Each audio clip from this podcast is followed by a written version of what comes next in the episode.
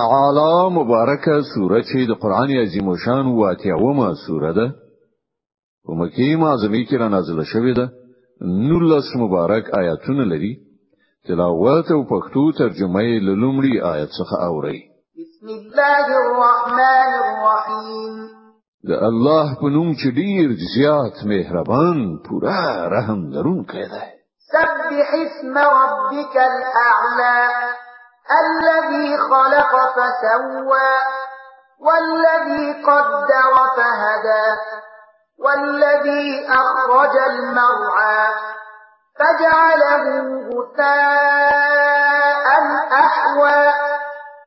ای پیغمبر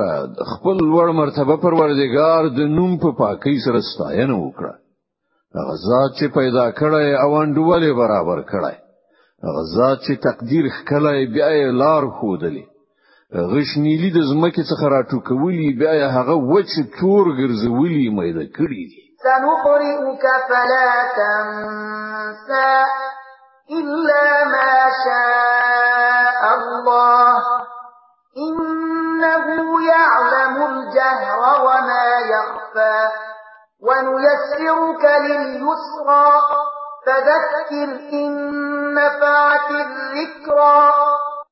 ژر به قران په داسې توګه پرتا ولولو چې بیا به یې نه هېروي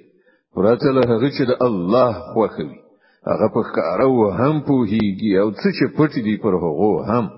او مونږ به تا ته د آسان شریعت لار آماده کړو نو ته نصیحت وکړه که نصیحت ګټور وي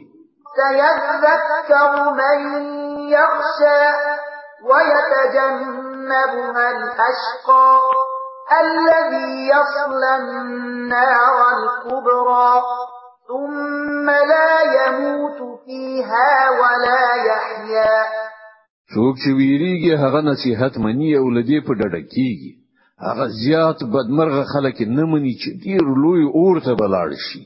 بیا به نه پکې مري نه به ژوند کیږي قد افلح من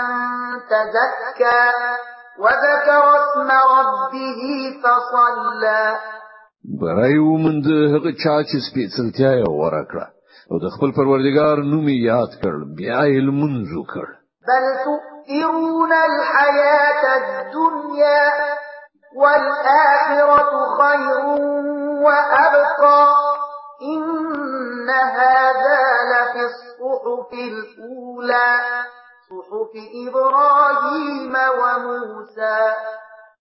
خو تاسو د دنیا ژوند خوښوي په داسې حال کې چې آخرت ډیر غوره او باقی پاتې کیدونکی دی